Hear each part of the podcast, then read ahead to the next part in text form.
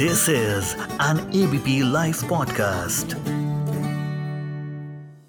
एक किस्सा है यूएस का, हाल फ़िलहाल हुआ है। जब मैंने पढ़ा तो मुझे याद आई जब तक है जान के शाहरुख खान की। और अगर कुछ लोग डेली सोप्स के फ़ैन हैं, तब तो सदियों से देखते आ रहे होंगे कि एक्टर या एक्ट्रेस के एक्सीडेंट के बाद याददाश्त गई और फिर एक दिन वापस आ जाती है, जब वो दूसरी शादी बस करने ही जा रहे हो। But this is something real US में एक आदमी का बाइक एक्सीडेंट हुआ। इतना भयंकर कि उनकी आधी याददाश्त चली गई। मतलब कि जब वो होश में आए तीन दिन बाद, तब हम सब के लिए तो 2022 था बट उनके लिए था 1993 उसके बाद का वो सब कुछ भूल चुके थे। यहाँ तक कि अपनी दो बेटियों को याद थी उन्हें तो सिर्फ़ उनकी वाइफ जिनका नाम दिया, उन्होंने होश आते ही। मेडिकल साइंस में जगह जगह मैंने पढ़ा तो लोग कह रहे थे इसे रेट्रोगेट एमनीसिया और क्या है ये? क्या एक्सीडेंट के केस में होता है? होता कैसे है? और क्या फ़र्क है अल्जाइमर रेट्रोगेट एमनीशिया में? जानेंगे इसके बारे में बहुत कुछ और सब कुछ आज के एफ़ में। जहाँ मेरे साथ हैं renowned neurologist from Apollo hospital doctor Sudhir Kumar और मैं मानसी हूँ आपके साथ। Welcome to ABP live podcast sir thank you Mansi ji yes तो ये जो किस्सा हुआ है अब क्या ये सच में रेट्रोगेट एमनीशिया का किस्सा है?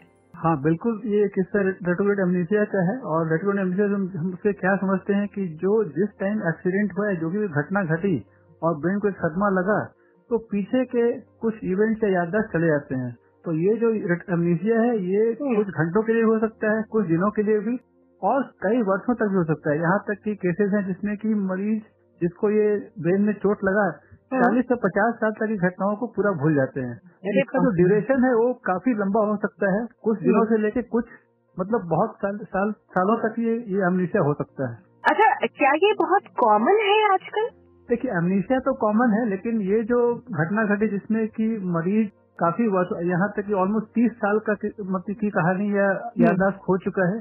हम्म। इतना इतने लंबे केसेस कॉमन नहीं है लेकिन अक्सर क्या होता है जैसे एक्सीडेंट हुआ या ब्रेन में चोट लगा हम्म। तो कुछ घंटे की याददाश्त या कुछ दिनों की याददाश्त चली जाती है। हम्म। ये काफ़ी कॉमन है लेकिन कई वर्षों तक की याददाश्त चली जाए उतना कॉमन नहीं है लेकिन ये ऐसा नहीं कि ऐसा होता नहीं है। ऐसे किस्से होते आए हैं और ऑलमोस्ट हर डॉक्टर को एक या दो महीने ऐसे याद होंगे जो हम्म। जो कि एक दो वर्ष या चार पाँच वर्ष के याददाश्त को खो चुके हैं। बिल्कुल।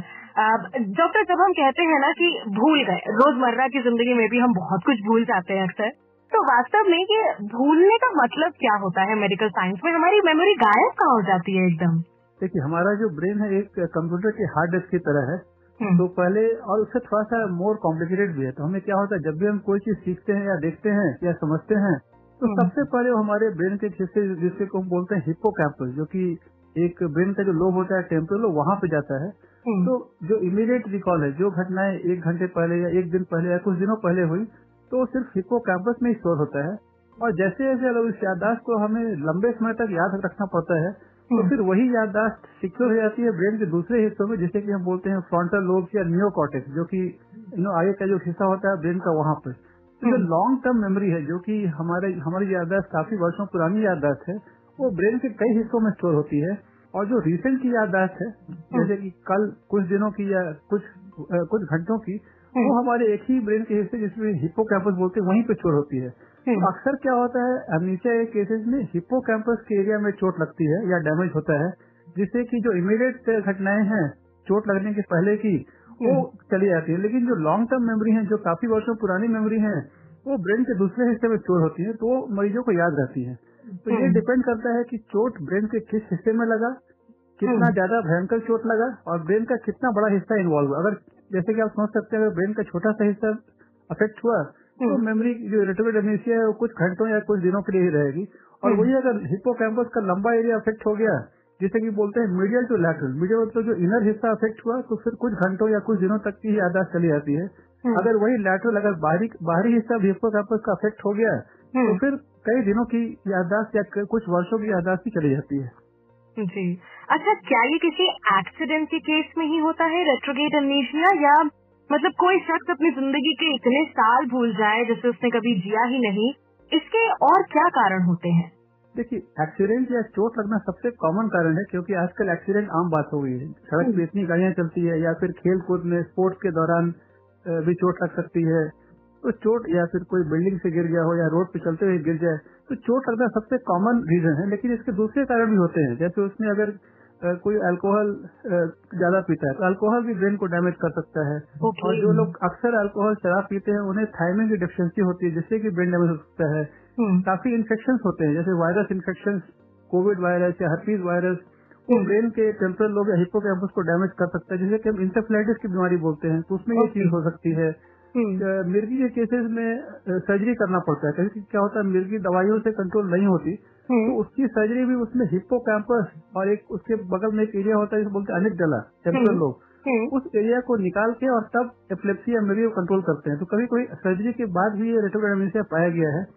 और नॉट टू फॉरगेट एक हमें बोलते हैं साइकोजेनिक हम्म, मतलब कि टोटली मानसिक रोग। अगर किसी के ब्रेन में बहुत ज़्यादा स्ट्रेस है हम्म, तो ऐसे केसेस भी आए हैं जहाँ की मतलब किसी को जॉब में स्ट्रेस है या किसी को फैमिली में स्ट्रेस है तो हम्म। स्ट्रेस इतना ज़्यादा होता है कि वो मतलब माइंड ऐसे रिएक्ट करता है कि वो घटनाओं को पूरा भूल जाता है। ओ मतलब ज़्यादा स्ट्रेस भी नहीं लेना चाहिए मतलब ज़्यादा हाँ तो स्ट्रेस से भी रेटोइड एमनीसिया हो सकता है जिसे कि हम बोलते हैं साइकोजेनिक एमनीसिया हम्म, और नॉट टू फॉरगेट जैसे अगर ब्रेन में किसी को ट्यूमर है या फिर ब्रेन की एक और बीमारी होती है अल्जाइमर डिज़ीज़ हम्म, उससे भी हो सकता है। फ़र्क ये है कि अगर किसी को चोट लगा हो या इन्फेक्शन हो या न्यूट्रिशन डिफिशियंसी हो तो विद टाइम धीरे धीरे इलाज के साथ मरीज़ रिकवर कर जाता है। लेकिन अगर किसी को अल्जाइमर्स है हम्म, अल्जाइमर्स में जो ब्रेन का डैमेज है वो दिन पर दिन दिन पर दिन बढ़ता जाता है। तो वहाँ पे इम्प्रूवमेंट नहीं होती। उसके हम्म। रिवर्स में मरीज़ की याददाश्त और धीरे धीरे और कमज़ोर होती चली जाती है। तो ये जितनी भी चीज़ें होती हैं मेमोरी से रिलेटेड लाइक आपने रेट्रोगेट एमनीजिया और आपने अल्जाइमर में अंतर तो बताया। मैं एक जगह पढ़ रही थी डिमेंशिया ये सब क्या एक ही है? देखिए रेट्रोगेट एमनीसिया जो जिस दिन घटना हुआ उसकी उससे पुरानी बातें मरीज़ भूल जाता है। ओके। उसी का एक ऑपोजिट होता है एंटेरोग्रेड एमनीसिया एंटेरोग्रेड मतलब जिसे आज चोट लगा या कुछ घटना हुई तो फ्यूचर के इवेंट भी याद नहीं रहेंगे। तो ओके। ये ये फ़र्क है। तो डिमेंशिया में क्या होता है? डिमेंशिया के मरीजों में रेट्रोग्रेड एमनीसिया भी होती है जो पुरानी बातें भी भूल जाती है। पुरानी मतलब की कुछ दिनों या कुछ वर्षों तक की बातें। बहुत ओल्ड मेमोरीज रह सकते हैं डिमेंशिया में। लेकिन एकदम सिवियर डिमेंशिया में वो बहुत पुरानी यादें भी चली जाती है। लेकिन जो प्रॉब्लम होता है डिमेंशिया में कि जो न्यू लर्निंग है जैसे जो घटना आज होगी या फिर हम्म। कल होगी वो भी मरीज़ याद नहीं रख पाता है तो ये फ़र्क होता है. डिमेंशिया में एंटोग्रेड जो रेटिको डिमेंशिया है उसमें से पुरानी बातें भूलता है लेकिन अगर आज वो कुछ देखे या कुछ सीखे तो हम्म। उसे वो उसे वो याद रख सकता है तो हम्म। इसीलिए उन्हें जीने में या अपनी डेली रोज़मर्रा के काम काम करने में कुछ प्रॉब्लम नहीं आते हैं जिन्हें डिमेंशिया है क्योंकि वो पुरानी बातें भूले हैं लेकिन आज वो कुछ सीखेंगे तो उसके हम्म। बेसिस पे वो फ्यूचर में काम अच्छे से कर सकते हैं। तो they are able to lead a normal life उसमें प्रॉब्लम नहीं होता है लेकिन डिमेंशिया के मरीज़ क्योंकि नई बातें भी नहीं सीख सकते और नई बातें याद नहीं रख सकते तो हम्म। रोज़मर्रा की चीज़ें हैं करने में उन्हें काफ़ी कठिनाई का सामना करना पड़ता है। जी। अच्छा इसके ट्रीटमेंट की अगर मैं बात करूँ तो क्या याददाश्त कभी मतलब लौटाई जा सकती है किसी मेथड से या हम कुछ नहीं कर सकते सिवाय उस हालात को अपनाने के? देखिए इसमें दो चीज़ है। कभी क्या होता है जैसे अपनी जो घटना बताई उसमें उसे अपनी वाइफ के बारे में याद है किंतु बच्चों को भूल चुका है। तो लोग क्या करेंगे? ठीक है बच्चे को सामने ला के दिखाएँगे देखो ये तुम्हारा बेटा है या तुम्हारी बेटी है। हम्म। या जो भी चीज़ वो भूल चुका है अपने घर के बारे में भूल चुका है देखो ये तुम्हारा घर है ये तुम्हारा हम्म। कमरा है तुम्हारा ऑफ़िस है ये हम्म। तुम्हारा दोस्त है। हम्म। वो करने से इम्प्रूवमेंट नहीं आता है क्योंकि उसके उसके ब्रेन में वो मेमोरीज वो टोटली डिलीट हो चुकी है। मतलब हार्ड डिस्क से वो इरेज हो चुकी है तो वो करने से इम्प्रूवमेंट नहीं आता।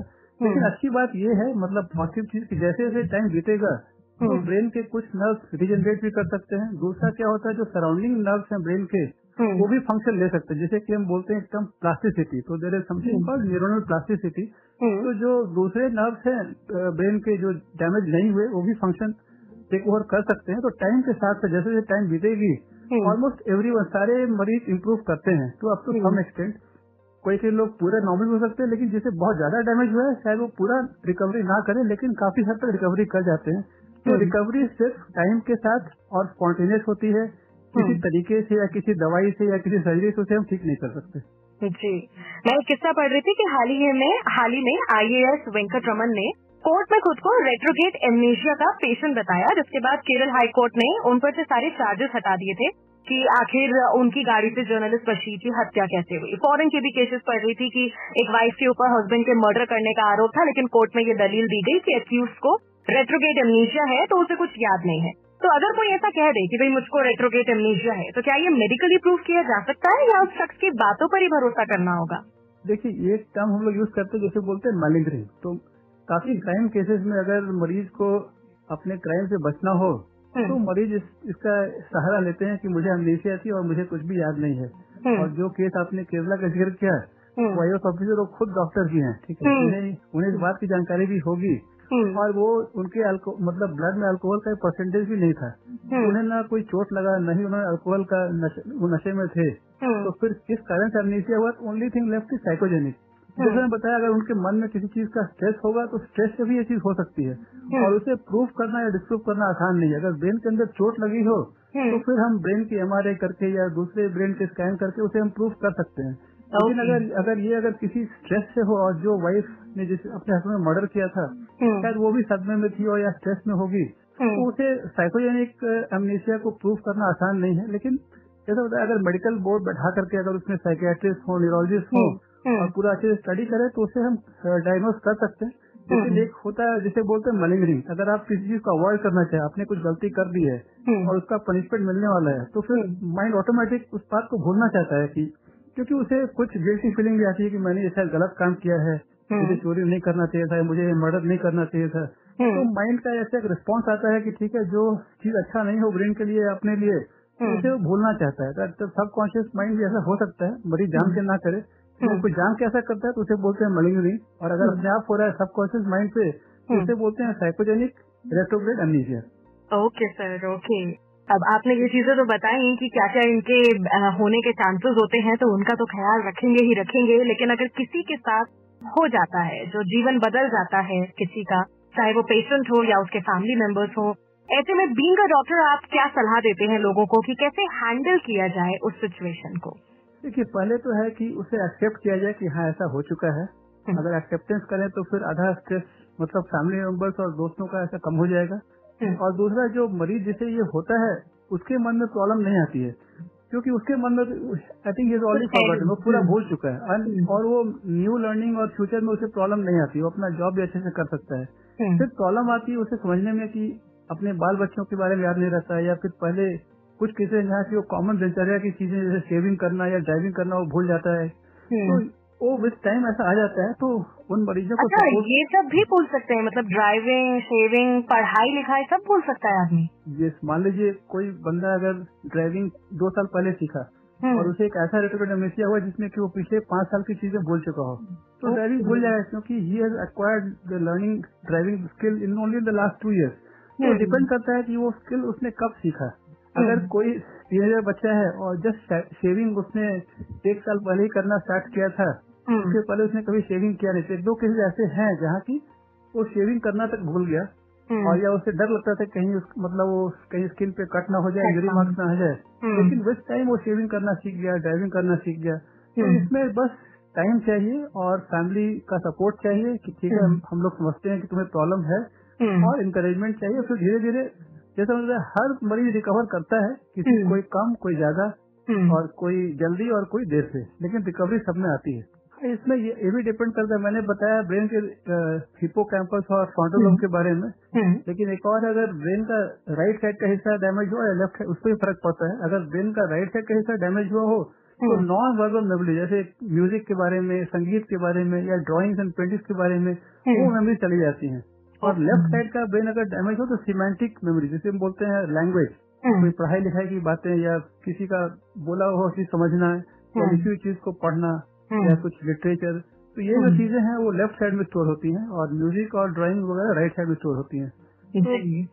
तो इससे भी वो मतलब हम डिसाइड कर सकते हैं कि ब्रेन का कौन सा हिस्सा इंजर्ड हुआ था बिल्कुल और लास्टली आपसे जानना चाहूँगी आपके अब तक के करियर में क्या आपने कोई ऐसा पेशेंट हैंडल किया है देखिए मैंने एक बहुत ही इंटरेस्टिंग केस देखा था उसपे प्रॉब्लम क्या हुआ कि मतलब it's little this for sensitive issue है। तो after having sex with his own wife एक uh, मरीज़ था हम्म। और जिससे कि अमनीसिया का शिकायत हुआ और पिछले कुछ सालों तक का याददाश्त उसके मन से चले गया। And then he has come and it was a normal with with his own wife तो हम्म। उसमें फ़र्स्ट हमने सीटी स्कैन कराया जो कि पूरा नॉर्मल था। हम्म। लेकिन जब हमने उसका एमआरआई करवाया तो वहाँ पे hippocampus right hippocampus में एक मतलब ब्राइट स्पॉट था ब्लड सप्लाई का इश्यू था हम्म। और तो कभी कभी क्या होता है किसी मरीज़ को माइग्रेन काफ़ी कॉमन है आफ्टर हम्म, सेक्सुअल हम्म। तो माइग्रेन अगर सीवियर हो तो टेम्पोरल लोब या कैंपस का एरिया डैमेज हो सकता है हम्म। और ये मरीज़ भी कुछ महीनों के बाद पाँच छह महीने तीन चार महीने का वो पूरा रिकवर कर गया ठीक है तो कुछ मतलब नॉर्मली तो हम जानते हैं कि चोट लगने से या फिर इन्फेक्शन से या न्यूट्रिशनल डिफिशियंसी से ये काफ़ी कॉमन है। लेकिन कभी कभी नॉर्मल फ़िज़िकल एक्टिविटी या नॉर्मल स्पोर्ट के दौरान स्पोर्ट्स पे भी कंकशन हो सकते हैं या फिर नॉर्मल सेक्सुअल एक्टिविटी के बाद भी ऐसे केसेस आ सकते हैं। ये थोड़ा डिफरेंट था नॉर्मल केसेस से लेकिन हमने उसे एमआरआई से प्रूव किया और मरीज़ फिर दो तीन महीने में रिकवर किया था स्पॉन्टेनियसली उनको सब कुछ याद आ गया मतलब। सब कुछ याद आ गया। तो दो तीन महीने उन्हें बच्चों के बारे में याददाश्त चली गई थी। हम्म, तो हम्म। तो काफ़ी प्रॉब्लम का फेस करना पड़ा था फैमिली को बट हम्म। लकली मतलब काफ़ी अच्छी रिकवरी हुई स्पॉन्टेनियसली तो thank you so much doctor Sudhir हमारे साथ जुड़ने के लिए एबीपी लाइव पॉडकास्ट पर मैं तो बस जाते जाते इतना ही कहूँगी कि भले ही कुछ भूल जाओ लेकिन बिज़ी ज़िंदगी में खुद का ख्याल रखना बिल्कुल मत भूलिएगा। सुनते रहिए एबीपी लाइव पॉडकास्ट मैं मानसी हूँ आपके साथ।